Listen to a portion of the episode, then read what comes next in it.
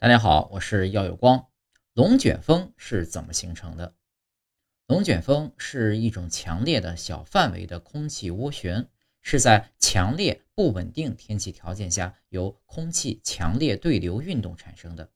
通常是由雷暴云伸展至地面的漏斗云产生的强烈旋风。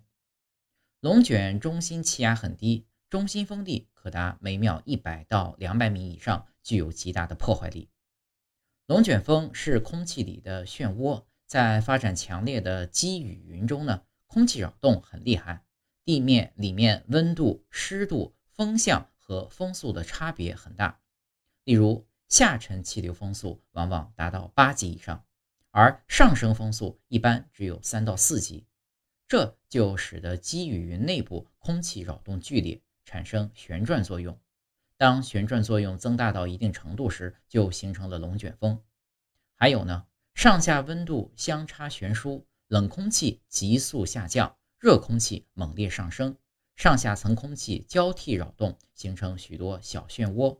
这些小漩涡逐渐扩大，上下激荡越发厉害，终于形成了大漩涡，也会形成龙卷风。